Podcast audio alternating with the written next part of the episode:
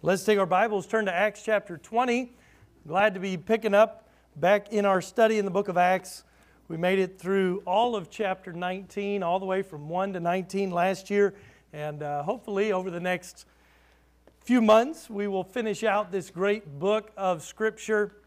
And uh, it's this is a little bit on the longer end of books in God's Word, 28 chapters but so full of truth to challenge us as we continue to move forward together for the work that God has given for us to do. As we start up in chapter 20, Paul is leaving Ephesus. There's been a big uproar there.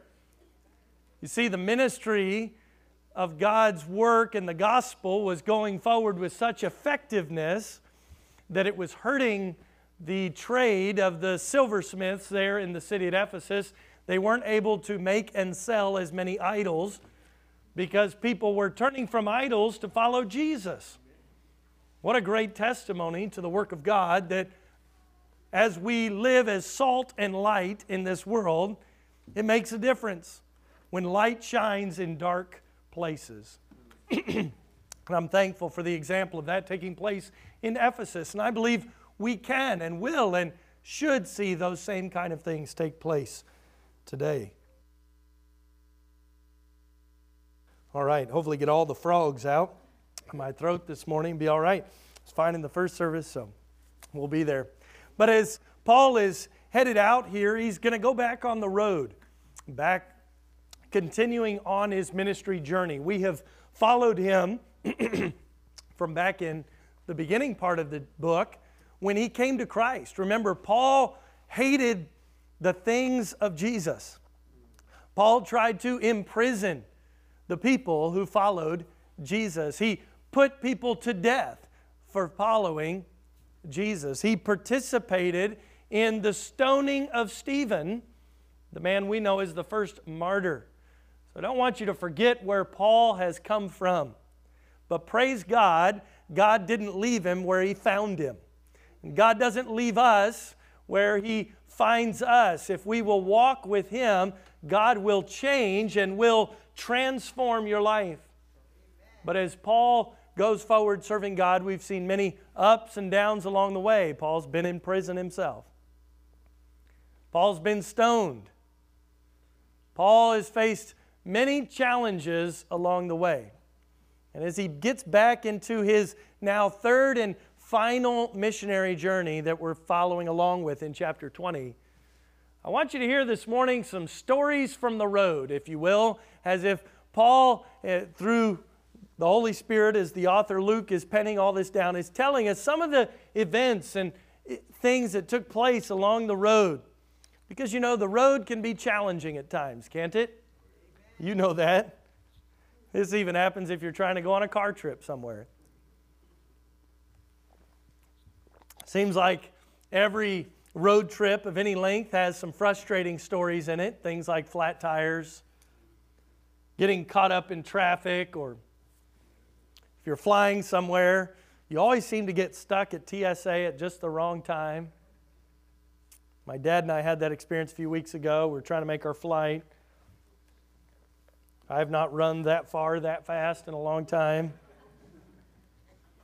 We picked the line that then TSA decided to let all of everybody else who worked at the airport, anybody that was in a wheelchair, anybody that showed up, they all got to cut us in line. We're standing there. Literally, it was our turn next to put our bags on. And we probably stood there. I don't think this is an exaggeration. Over 15 minutes just waiting to put our bags, even though it was like here to put your bags on the scanner. As they kept letting people cut us in line, you know, well, I have to go sell pretzels, you know, so I, I'm more important than you making your flight. And, you know, well, these folks are in wheelchairs, but their flight's not for three hours. Doesn't matter. We're here to help them now, so you're going to have to wait on them. So we just picked the wrong line, but we finally made it. There's frustrating stories. I know a number of years ago when I was in school and working all day and trying to sell copy machines to make a living. Uh, one day I came out after an appointment. I had to run to another appointment, to another meeting, and my tire was flat. And I was in a suit and tie, and it was Kansas City, Missouri in August, and it was hot.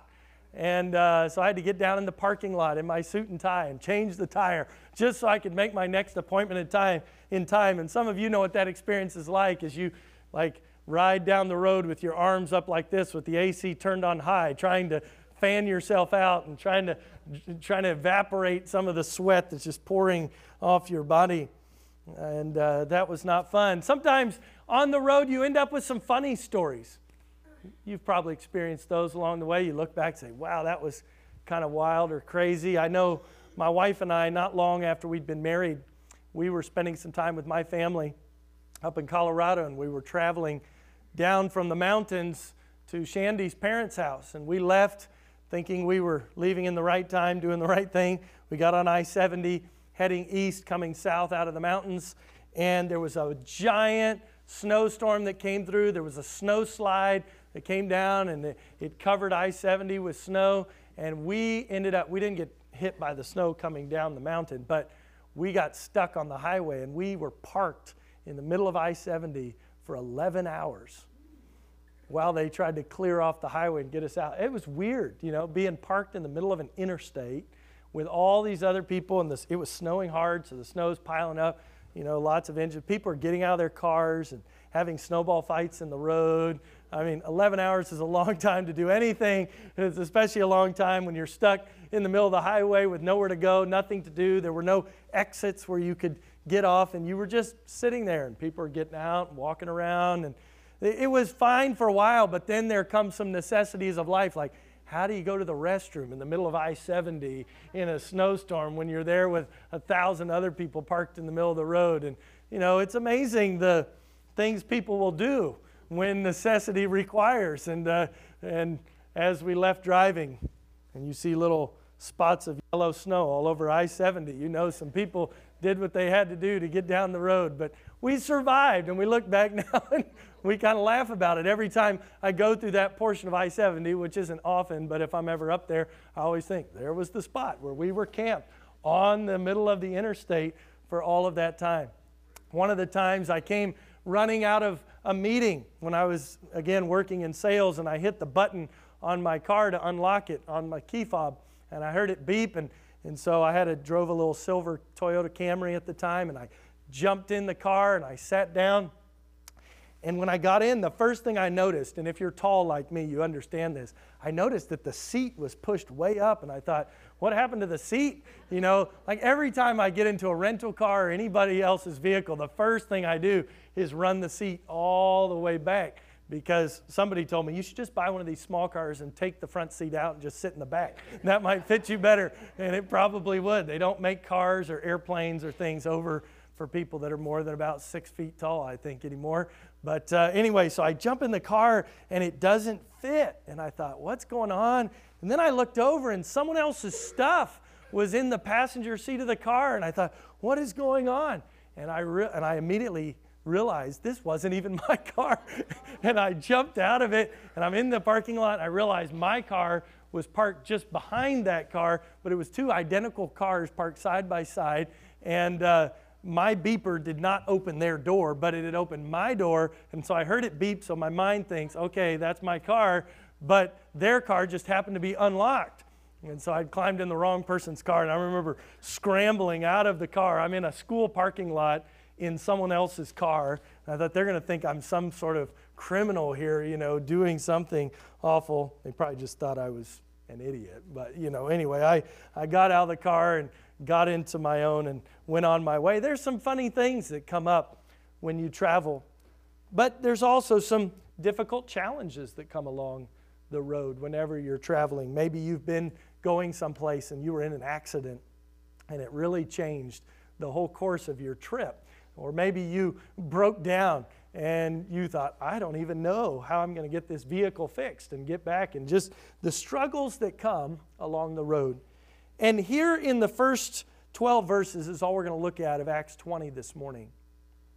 I think you see some of these stories from the road, if you will, as you're going to see a whole lot of places and a whole lot of names.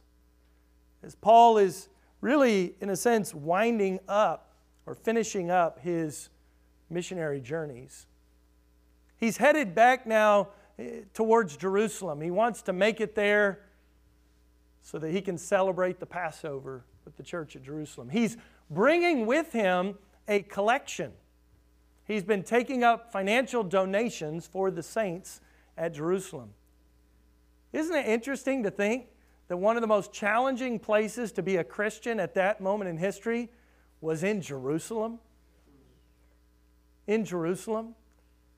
The place that had been such a hub of God's working for thousands of years, and yet some of the greatest persecution for the believers at this point in history was in Jerusalem.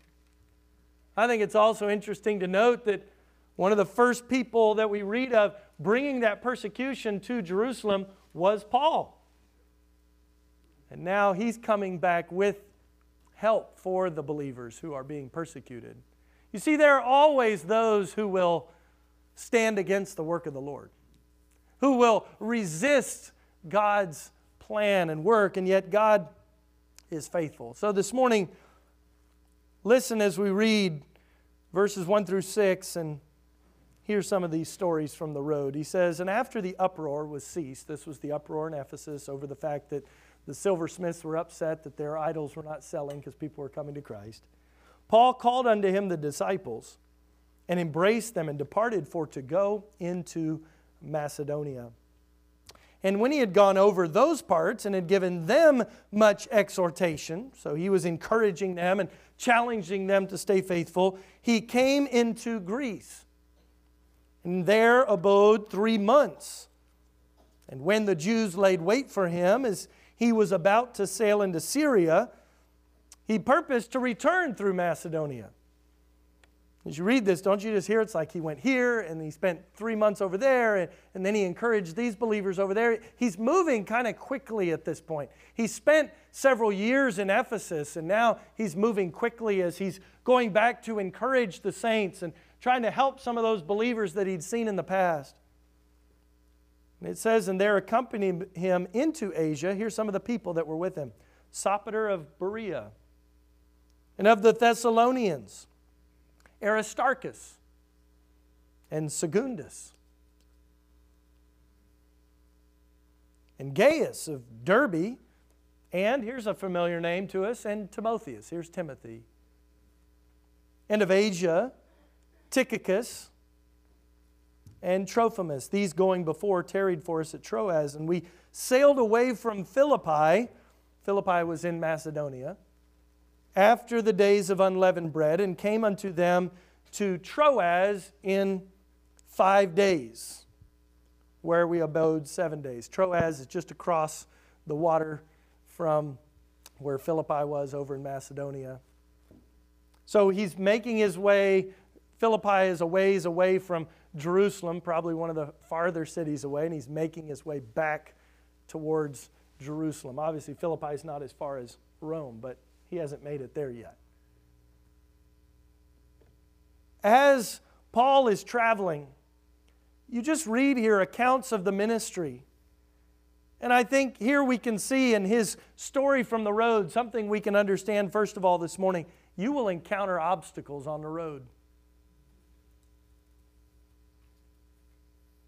I remember my wife and I were driving from Kansas City to South Carolina, and we were coming through the mountains in North Carolina. Some of you have driven along these roads, and you know what I'm talking about. And a big truck in front of us, some debris fell off of it, big sheets of plywood. I saw this plywood flying at my car and tried to stop and swerve as best I could. It didn't end up hurting us. One piece glanced off the windshield, went flying over the top of the car. Another piece went under the car. Another piece kind of mashed up against the side of the car. So we had to get some work done afterwards. But thankfully, we were able to continue on with our trip. The Lord protected us. It was one of those things you're just driving down the road and all of a sudden it just happens in front of you. There's no way to avoid it. A lot of times in life, I think that there's a danger in the Christian life of thinking that it's supposed to be easy or that there won't be any obstacles, or that when you set out, like on a road trip, on a journey, you have your plan, you know where you're going, Used to be you had an atlas, now you just put it in your GPS and go. But you put gas in your car, you tell somebody this is the ETA, we're going to be there at this time, and you head out assuming that that's how it's all going to work out. But if you've lived any life, you understand that's not how it often works out because there are obstacles on the road. There are things that come up that you don't expect, things that slow you down. As Paul is traveling, we see he's moving from place to place. And you notice down in verse 3, after he spends three months in Greece, he's getting ready to sail to Syria. It says, and the Jews laid wait for him. It wasn't because they had a going away present. It wasn't because they said, Oh, Paul, we forgot to give you all of your love offering. no. Many commentators believe that these Jews had found out that he was about to sail to Syria, and so there was a group of them that had, were working basically as assassins to try to kill him. And they had booked passage on the same ship that Paul had booked passage on, thinking that while they were at sea, it would be an ideal time to kill him and just pitch him overboard. There's obstacles. Have you ever felt like in the Christian life, you know, I'm trying to do the right thing? Why is it so hard? Why is it so hard? I think we get the wrong idea that somehow the Christian life is going to be easy, that God's going to just pave the way and everything's going to work out. I mean, look, I'm at church. I'm trying to follow God. I'm trying to do the right things. I, am even giving to the Lord. I'm trying to put Him first. Shouldn't it all just be easy? God never promised that it would be easy, but He did promise to go with us every step of the way. And God was with Paul. God was with Paul. Over and over, we've seen Paul face danger. Paul didn't purposefully put himself in danger, but he was purposeful in his service and his obedience to follow the Lord. And in so doing, it opened him up to some danger, to some opposition. Satan's resistance to God's work is real. I got a call this week from a friend who's going through a very, very, very difficult, difficult situation. And there were many things we spoke about, but one thing I reminded him of I said, Don't forget who your enemy is.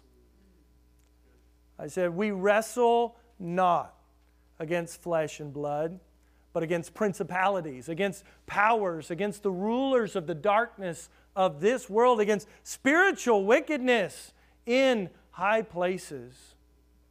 Don't ever get the idea that, well, the Christian life, if you just serve God faithfully, you won't face obstacles, you won't face opposition. In fact, when you start to serve God, it may be the most opposition you've ever faced in your whole life. And the longer you serve Him, the more the opposition may come. That's what Paul's experience was. It's not that the obstacles get smaller, no, they generally get bigger. It's not that the road gets easier, it generally gets harder. It's not that there are less people that are concerned that you're following God. In fact, there are more people perhaps resisting your walk with the Lord. But I'm so thankful that His grace is sufficient. As the burdens grow greater, so too does His grace. There is no limit to His grace. There's no unending place, or there's no place where His love runs out. It is unending. I'm so thankful that He's faithful yesterday, today, and forever. He's promised to never leave us or forsake us. Our God is faithful. Satan's resistance to God's work is real. Paul even wrote it this way to the church at Corinth in 1 Corinthians 16, 8 and 9. He said, I will tarry at Ephesus until Pentecost, for a great door and effectual is opened unto me. Paul saw the opportunity to do God's work. But his next, the words out of his mouth next, where he says, And there are many adversaries. When the opportunity to serve God seems greatest, I think is when the adversaries seem the largest. You can't win this spiritual battle on your own. Paul says, There's a great opportunity in front of me to obey God, to share the gospel. He had a desire that every Gentile would hear the gospel. What a goal. I mean, uh, for one man to say, I want to see every Gentile hear of Christ, that's a lot of people, Paul.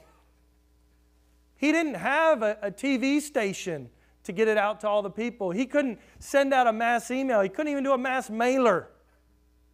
He's one guy. How was he going to do that? Well, definitely not in his own strength.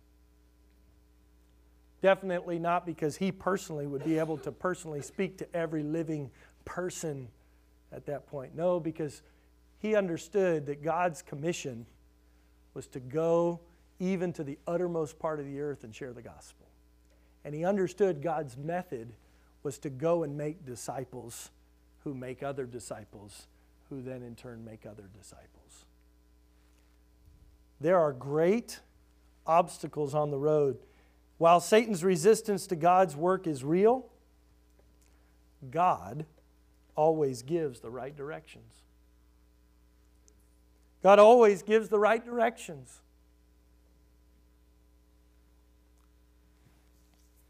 My wife and I were laughing the other day about this. We were driving somewhere here in town. She said, It's so terrible. I don't even know if I could even get around without my GPS anymore. So I, I, don't even, I don't even know what I would do. What are we going to do if all of a sudden the global positioning satellite system goes down? We'll all just be totally lost. And nobody even has an atlas anymore. We'd be totally lost. But you know how it is with our GPS. We just plug that thing in, tell it where we want to go, and we just follow it wherever it says to go. People don't even look at signs anymore. You see them because all they're driving along and they're like over here in the far left lane. Then all of a sudden they'll t- cut across six lanes of traffic and exit. Why? Because all of a sudden their GPS says exit now. Okay, they weren't bothering to read the signs like in two miles. You know, the, the exit's coming up. Or, or in the old days, you just knew, like, I remember when I would drive to my grandmother's house, she lived at exit 175. And you know what? I was counting down from exit 250 all the way down to 175. I knew when we were close to grandma's house, and it wasn't because the GPS was telling me. Like, I, I've been looking forward to this for a long time. Grandma still lives at exit 175 and I would count those miles. But I'm so thankful that God always gives us the right direction because as we follow Him, sometimes the direction He leads us might be confusing to us, might not always make sense to you. When uh, somebody added all of this up, it wasn't me, but I read this in one of my commentaries that Paul traveled on his missionary journey some 12,350 miles. Some of that was by ship, but the majority of that was on foot, or perhaps by some animal that they were traveling on. He evangelized some 1,500 square miles of area. Now, this was not over a 50 year period, it was about 16 years. Like, if you go up into our front office, we have a map on the wall of the area around our church that we're trying to share the gospel with people around us. It's not 1,500 square miles. Also, as we read his letters, we believe he was sick a lot of the time physically sick. He had Dr. Luke there with him to help minister to his physical needs. He spent a big chunk of that time in jail. And yet he continued faithfully for the Lord. Have you ever been in a situation, as it seems like Paul often was, where God's directions didn't quite make sense to you? God, why are you putting me here? God, why are you allowing this? God, why is this going on? But God always gives the right direction on the road. As he's traveling now, he, he, he senses the Lord's leading to head over to Macedonia, but then he gets there and then he's on his way back through Macedonia. And then somehow he finds out about these Jews lying in wait. Perhaps the Holy Spirit led him, hey, don't take the ship, it's time to walk. At Paul's age, with as much walking as he's done, I got to take the ship again. I, I have to walk again? Well, that's what God wanted him to do, and so he did. He traveled over land. Stories from the road, there's always obstacles. There's always obstacles. But I think another important thing, if we're going to live for Christ as He wants us to do, yes, we have to understand there's obstacles, there's challenges, but we need to have the right priorities. You must have the right priorities on the road. I know we have some teenagers here, driving permits, first time driver's licenses, all the excitement that goes into that. Learning how to drive is a fun experience or scary experience, depending on who you are. And when you learn to drive, you have to understand the right priorities on the road. You have to understand who has the right of way, who goes first. You have to understand what it means, as most people don't in our city, to come to a complete stop or to use this little thing called a blinker. It would change your life. It just click it on, click it off, and signal to the person behind you that you're turning. I don't know how many times out here on Shepherd, I'm driving along, all of a sudden the person in front of me slams on their brakes, and then they just turn in. I'm like, a blinker would have been nice. Well, they're not concerned about me. I'm just the guy behind them. A blinker is just a signal to other drivers around you but if it's not your priority to warn other drivers before you're about to turn, then why bother to use the blinker? When you're sitting at a, at a light and it's a left turn and it is green in front of you, but it's not the green arrow. You have to learn that it's your job to wait for the person across from you. Or one of my favorites right now, right by my house where I turn out on Donovan Street, across from me, uh, next to St. Pius High School, there's a left turn only lane, and then there's the lane where you go straight through the intersection. And it seems like every day without fail, as I go through that intersection, somebody's going through the straight lane only, and then all of a sudden they veer left right in front of you. It's exciting. People don't have the right priorities on the road. And that's often what causes accidents and difficulties and struggle. And you know, spiritually speaking, I want you to notice in verse 7 and 8 of Acts 20, the priorities that this church had, and Paul along with them, this early church there in Troas, the priorities that they had in their relationship with God. Look at verse 7. It says, And upon the first day of the week. What day is that? That's today, that's Sunday. First day of the week, when the disciples came together to break bread, Paul preached unto them, ready to depart on the morrow, and continued his speech until midnight. I won't do that to you today. And there were many lights in the upper chamber where they were gathered together. You say, what do you mean by priorities? Well, I see a priority of the people to assemble on the first day of the week.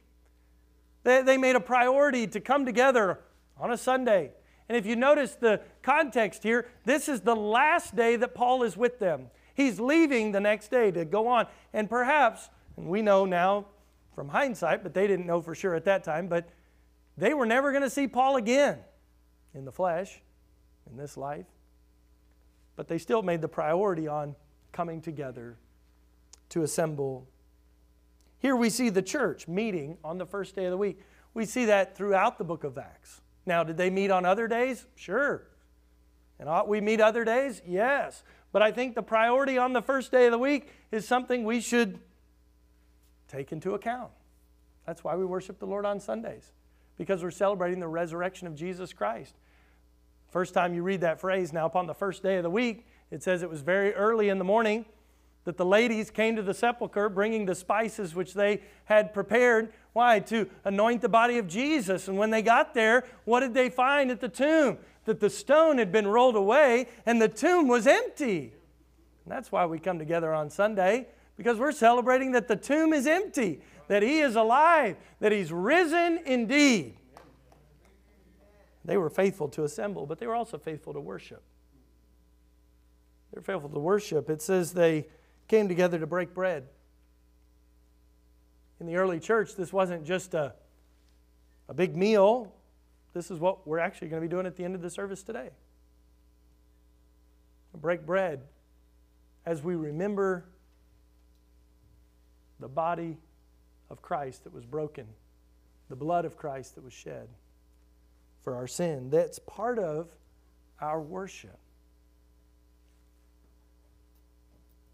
Isn't it interesting that this early church, I mean, this group of people, they, they didn't have the most comfortable place to assemble. As you'll see in a minute, they were on the third floor of a house, a lot of stairs. It was tight. It was so packed in there that one young man sitting in the windowsill, you're all in padded chairs this morning. Nobody's in the windowsill. You said, We don't have any windowsills. When I was a boy, our church had little windowsills. They were about this wide, had those tall, skinny windows. You know what I'm talking about. You've probably seen those. And as a little kid, it was a fun little seat.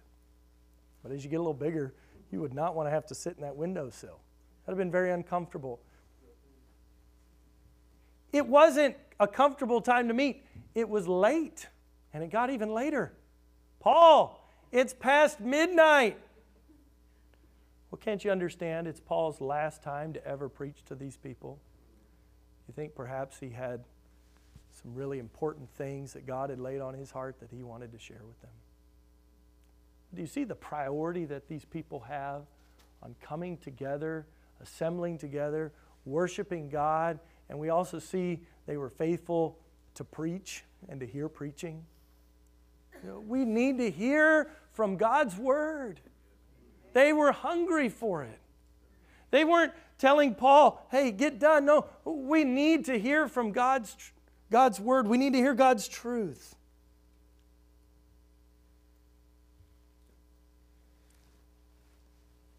The Bible even describes it a little further down in verse 9 as long preaching. You know, to this world, all of this focus on God's Word doesn't make sense. To your flesh, it's not necessarily comfortable or even necessarily enjoyable. Paul wrote back to the church at Corinth in 1 Corinthians 1 and verse 18, he says, For the preaching of the cross is to them that perish, it's foolishness. But unto us which are saved, it is the power of God. He wrote a few verses later in verse 21 For after that, in the wisdom of God, the world by wisdom knew not God. It pleased God by the foolishness of preaching to save them that believe.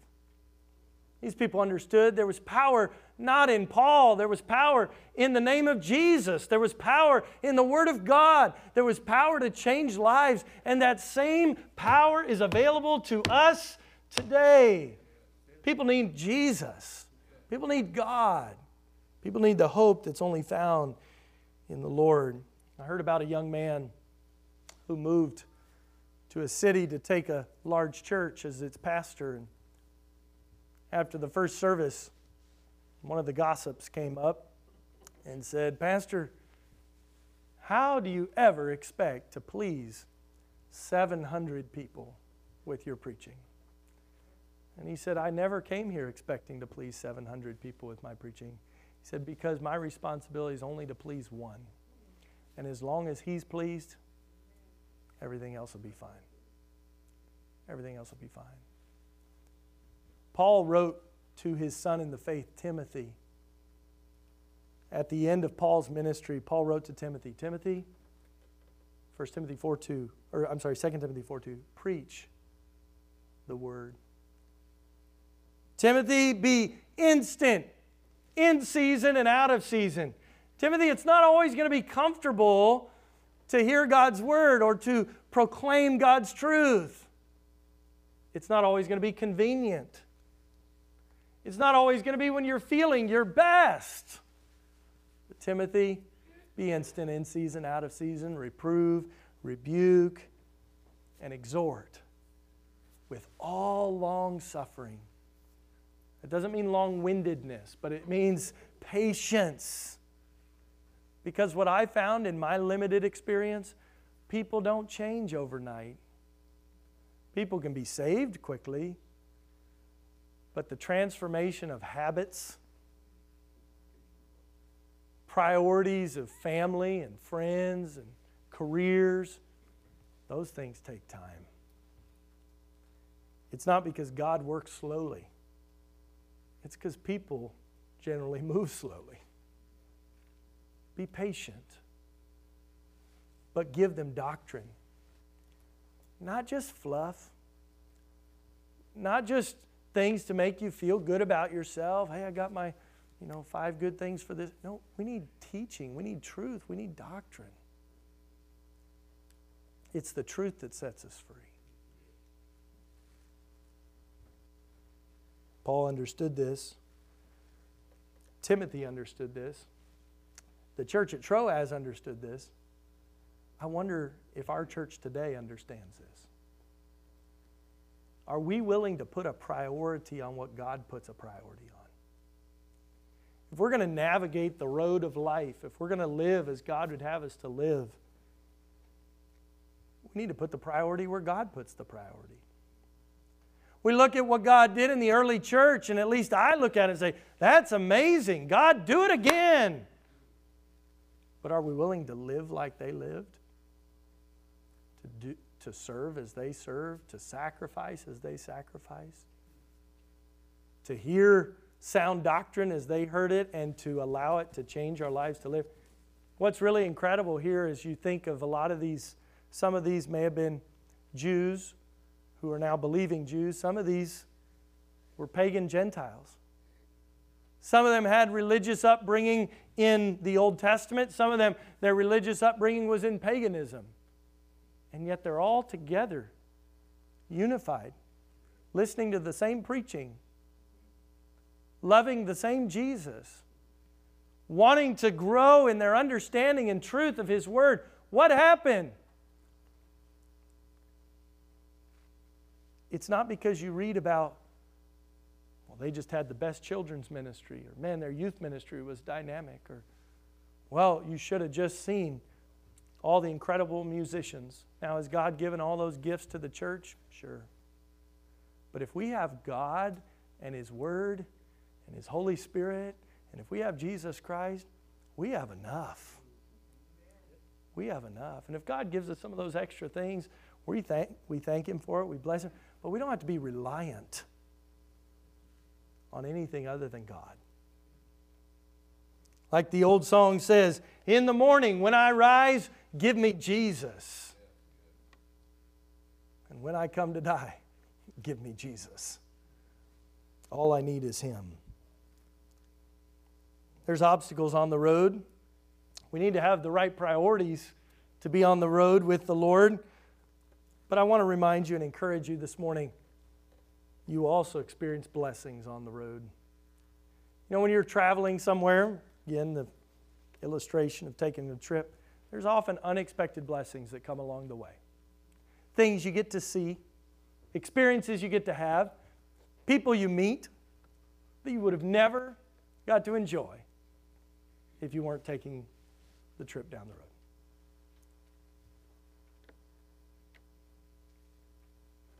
Obstacles, challenges, resistance? Oh, yeah. Struggle, you're tired, keeping the priorities right? Yeah, it's hard. But the blessings are real because His mercies are new every morning. Look,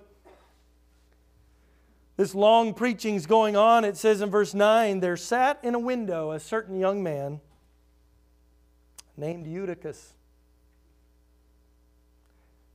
You just know this guy, I mean, he's named in Scripture so people, in, when you get to heaven someday, everybody's gonna be like, where is Eutychus?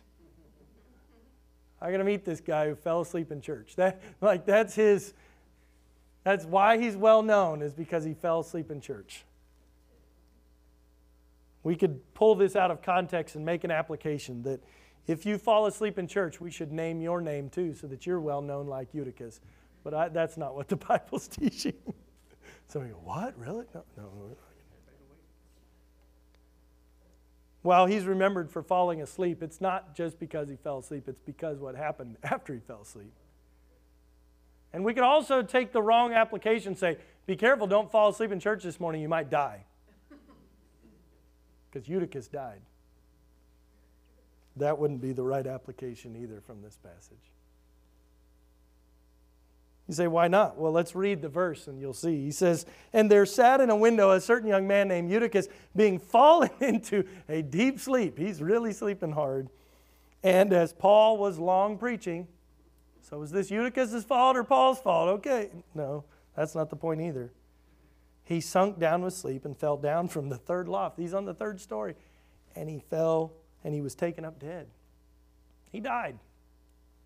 If you fell out of a three story window, you might die too.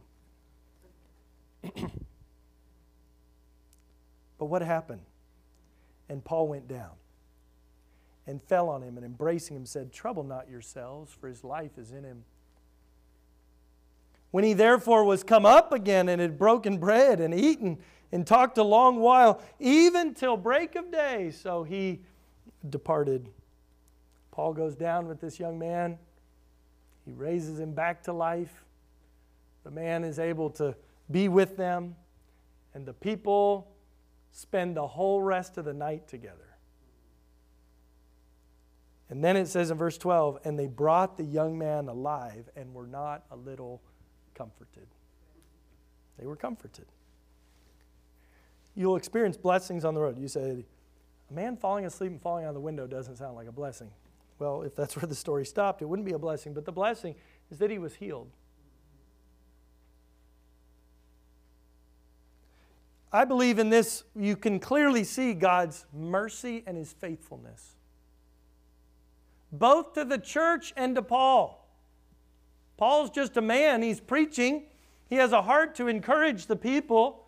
He goes long into the night, past midnight. A young man, he's just an average young man, it seems like. He's sitting in the windowsill doing his best, hopefully, to prop himself up and stay awake. He falls asleep and he falls out of the window and dies. This is just sort of an occurrence, an accident, a situation that could have happened anywhere. But God, in His kindness, His love, and mercy, instead of saying, Well, that's what happened, let's let it happen. No, God says, I'm going to intervene in this situation. Now, does God always intervene in that kind of situation? No, He doesn't have to. He's under no obligation. I mean, if Eutychus, he's there, we assume he's a believer. He'd be in heaven, so Eutychus would be okay. But God, in His love for His people, He doesn't want them to remember their last night with Paul as the night Eutychus died. He raises him back to life. He heals him. Unexpected blessings along the road. God's faithful to his church. God loves his church. God does extravagant things for his people that he doesn't even have to do. Has God ever done that for you?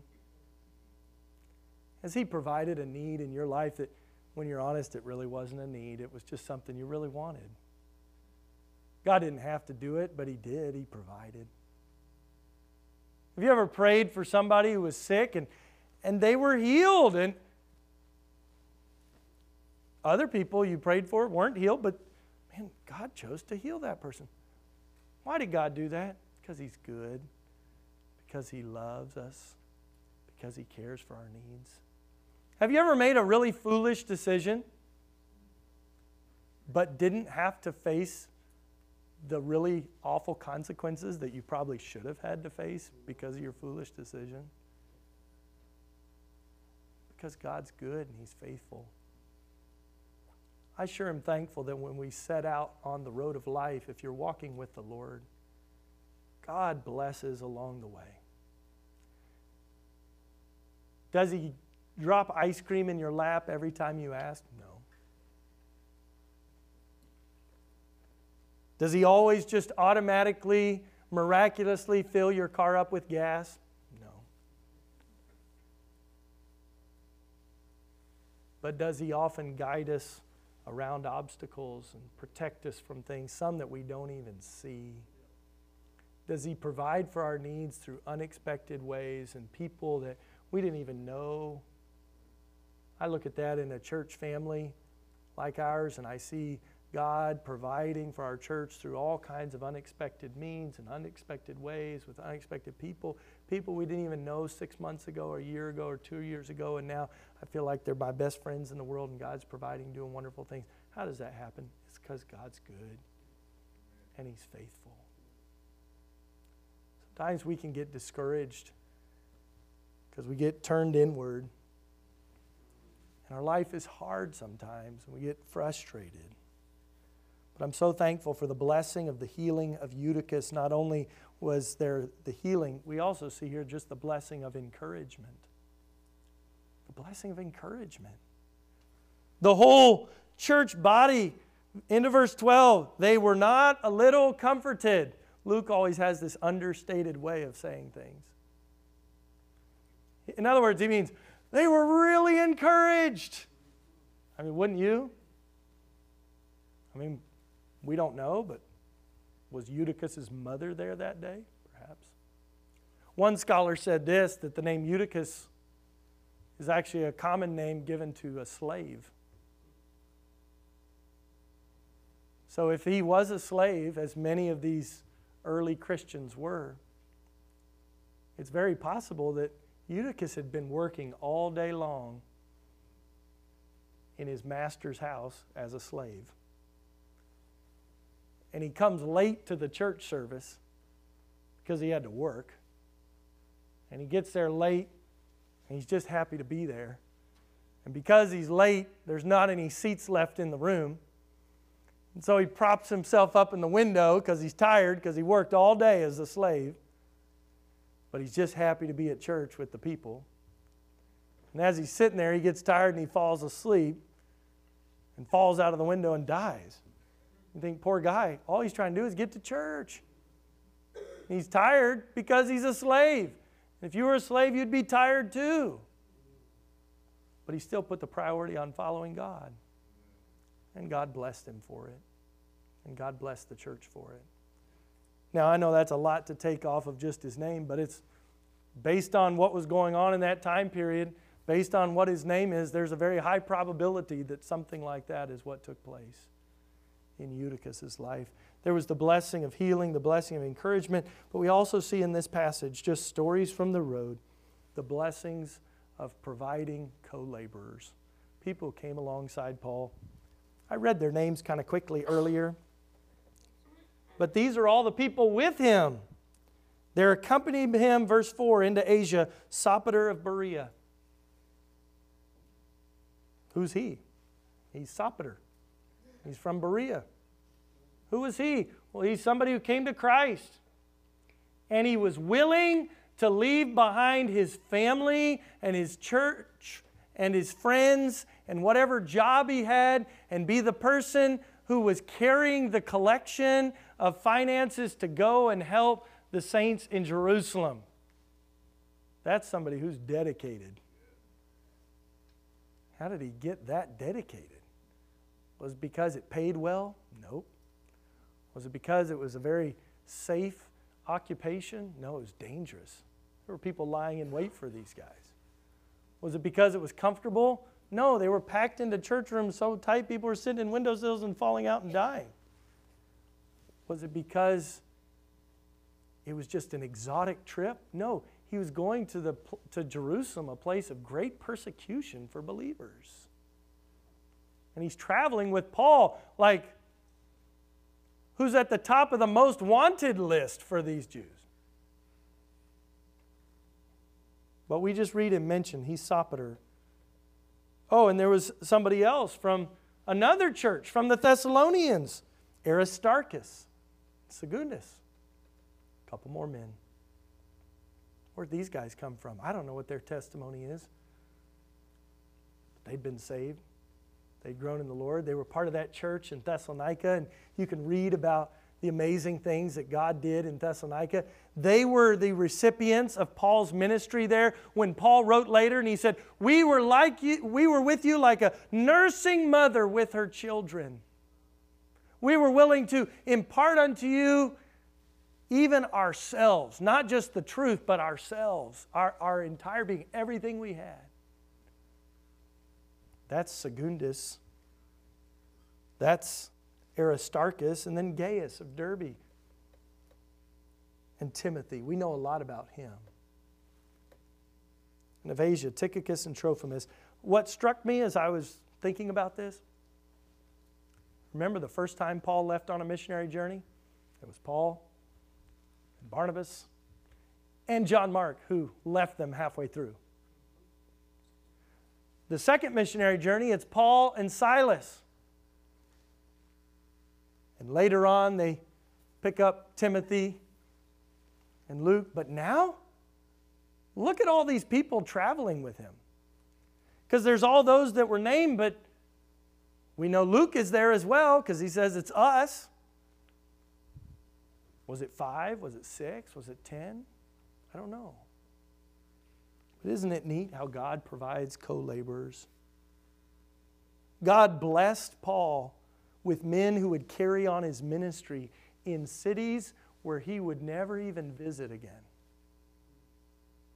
But through their work, every Gentile would have the opportunity to hear the gospel. In one of Paul's final things that he wrote to Timothy in 2 Timothy 4, he's relating to Timothy a few more of these stories from the road. And he says, Timothy, verse 14, Alexander the coppersmith did me much evil.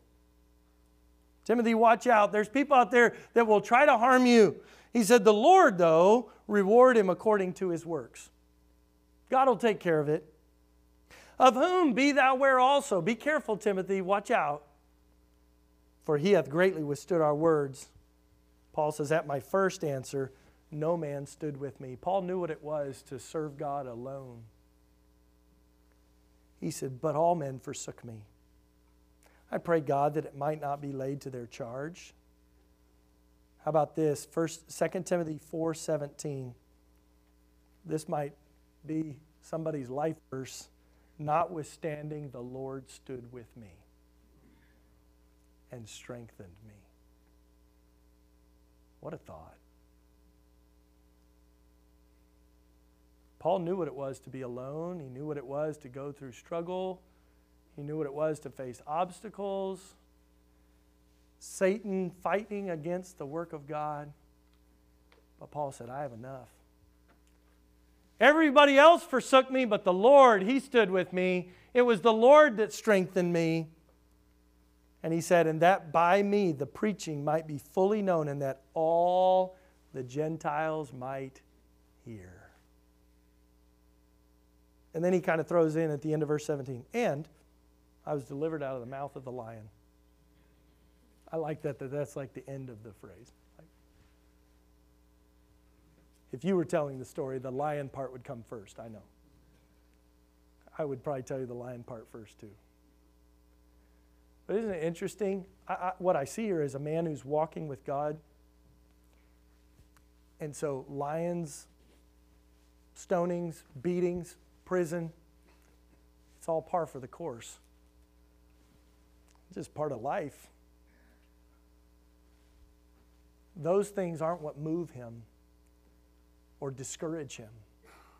Even when people turn away from him, it's hard.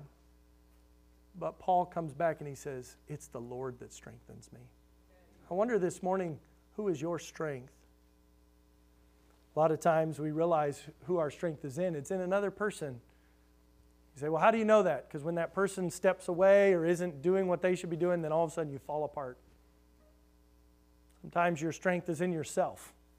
You do pretty well as long as you're feeling good, as long as you're healthy, as long as you have money, as long as your life is working out well. But if things start to fall apart, you just sort of shut down. Find your strength in the Lord. Find your strength in the Lord. You say, How do I do that?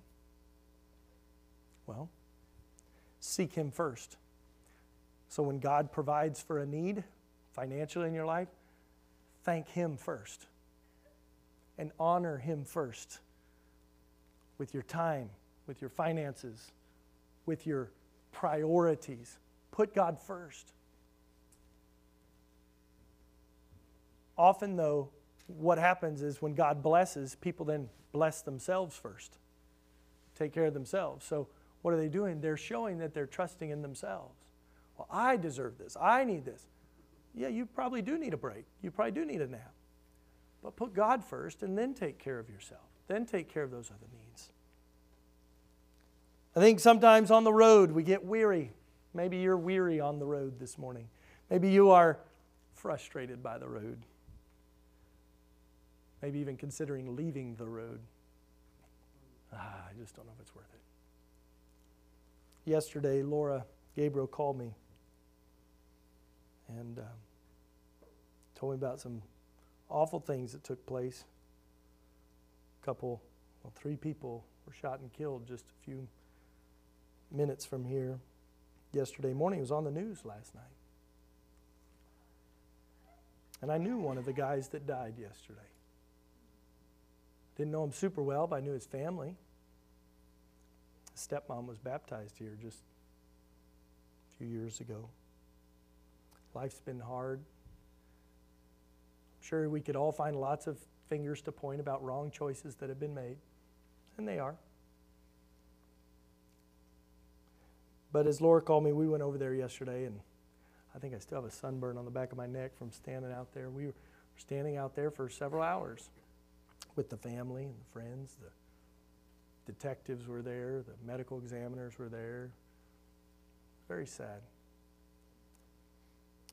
But through that, Lord opened up some ministry opportunities to pray with a number of people, to be able to share some hope of Christ with folks. And Laura made the comment to me, she said, I grew up on this street. I did all these things that these people are involved in. But several years ago, I was looking online. I wanted something different for my kids and myself, and I saw that this church was having a VBS. And she said, I'd never been to a church before, but I decided to come. And she did, and she sat right about here.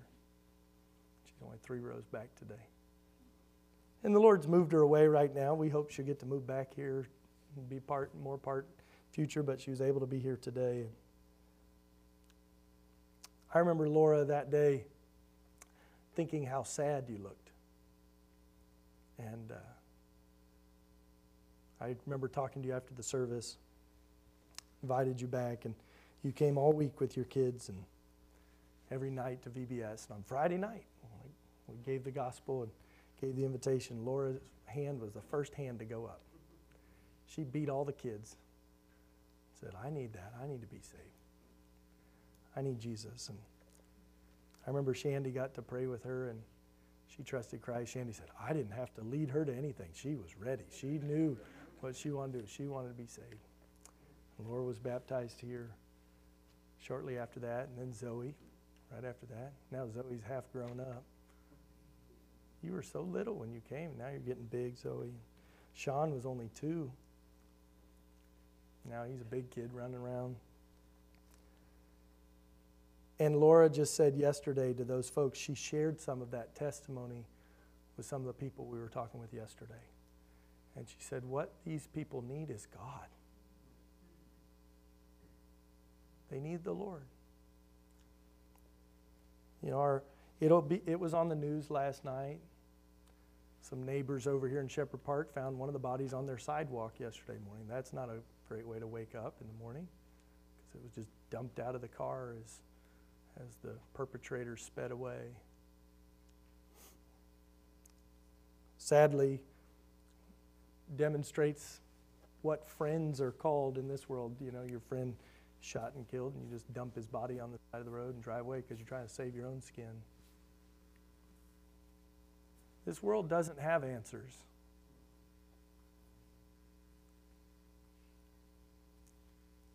And even this week, as I was thinking through some of the other spiritual struggles that people are going through, I thought, this road that we're on is hard sometimes. I want to, sometimes I get frustrated or like, is it worth it? Why do we do this? But when I heard Laura sharing that testimony yesterday, the Lord reminded me, this is why we do it. Because God does take people that live on the wrong street, doing the wrong things, with the wrong friends, in a bad situation, and God changes their life. And God can save anybody if they'll call on Him, if they'll trust in Him. We don't have to sit here as Christians today just sort of holding on and just saying, Lord, come quickly because there's nothing else we can do. This world is just a wreck. We have the gospel to share. Is it going to be difficult? Yeah. Are there going to be people lying in wait sometimes? Sadly, yes. Is there going to be opposition? Yeah. But God's faithful. Paul wasn't heading out to go have a big party with his friends. No, he's headed to Jerusalem and then he gets thrown in prison and gets to Rome and his life on this earth is running out.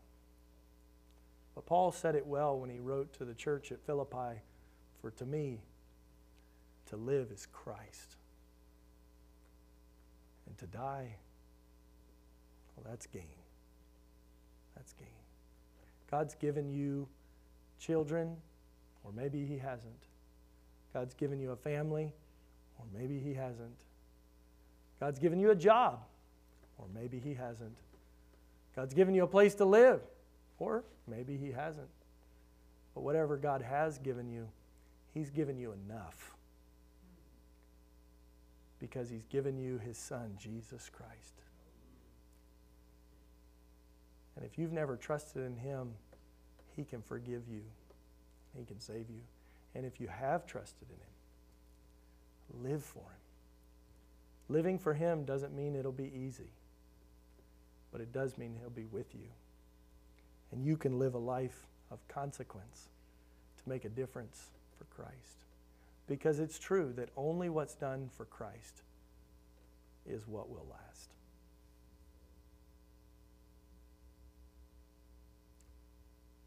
If you're struggling on your road today that God's put you on, would you recommit it to Him?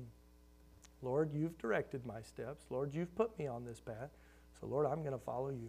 I'm going to commit to stay faithful. Lord, I've been discouraged. Lord, I had some spiritually high times. We had some great times last week in the missions conference. This week, it was cold. Some people got sick. You know, life was hard. Difficult things happened right here in our neighborhood. Awful stuff. But what do we need? We just need God. We need to walk with Him. Would you stand with me if you're able as I pray? And then I want to invite you to pray. Some of the things that I've seen this week, I've just felt like I want my knees were going to buckle. I was just going to stop because it's just hard. But the Lord is so faithful. And the Lord encouraged me this week with these stories from Paul's road. He encouraged me, Laura, with your testimony yesterday. And he encouraged me that he is faithful and he builds his church. Lord, we love you. We love you and we thank you for who you are and that you are so faithful to us. Lord, I want to pray for our church this morning, for each one that's here. Lord, you know their hearts, you know their burdens, and they are heavy sometimes. Lord, we thank you that you are so faithful and good to us. Lord, you've put us on a road that can be difficult at times. But thank you for the co laborers, those who come alongside to help. Thank you for a church family that loves and serves one another. Lord, thank you for the encouragement that you give us through the testimony of others and through the truth of your word. Thank you for even the healing that you bring. Sometimes even miraculous work in people's lives and in our lives to provide, to heal, to strengthen in ways that are so far beyond our comprehension. We thank you for that. Lord, may our eyes be looking on you this morning. And then, Lord, if there's somebody here today that doesn't know you as Savior, I pray that they would be saved. As your heads are bowed and eyes are closed, I just want to ask that question. Is there anybody here this morning just would be willing to lift up your hand and put it back down and say, Pastor, would you pray for me? I'm struggling. I need God. I need to be saved. I need to have my sins forgiven, and I'm not sure that I'm on my way to heaven. Could I pray for you this morning? Anybody like that at all? Thank you. Maybe you're here this morning and say, Pastor, some of the days this week or this month, or even the things I'm looking forward to on my road, are difficult. They're discouraging. They're tiring. They're hard. And I need this morning to refocus on God in some area. God's shown me something in my life that I need to give Him. Can I pray for you this morning? Your hands all over. Amen. Let's pray, Lord. We need you. Help us now to respond in faith and in obedience. Lord, not just emotion, but Lord, in our spirit that we would follow you now. In Jesus' name, amen.